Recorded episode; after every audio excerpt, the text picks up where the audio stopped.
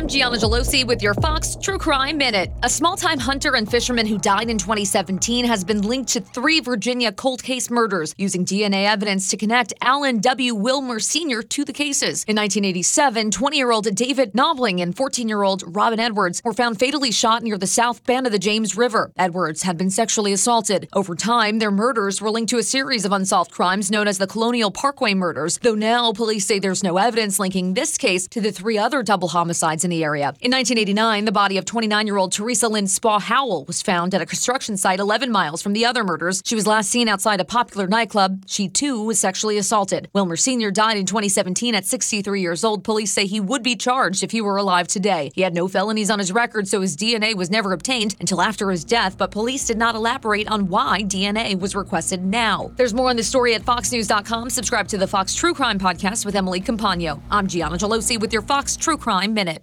Listen to Fox News Podcast shows ad free on Fox News Podcast Plus, on Apple Podcast, Amazon Music with your Prime membership, or follow wherever you get your podcasts.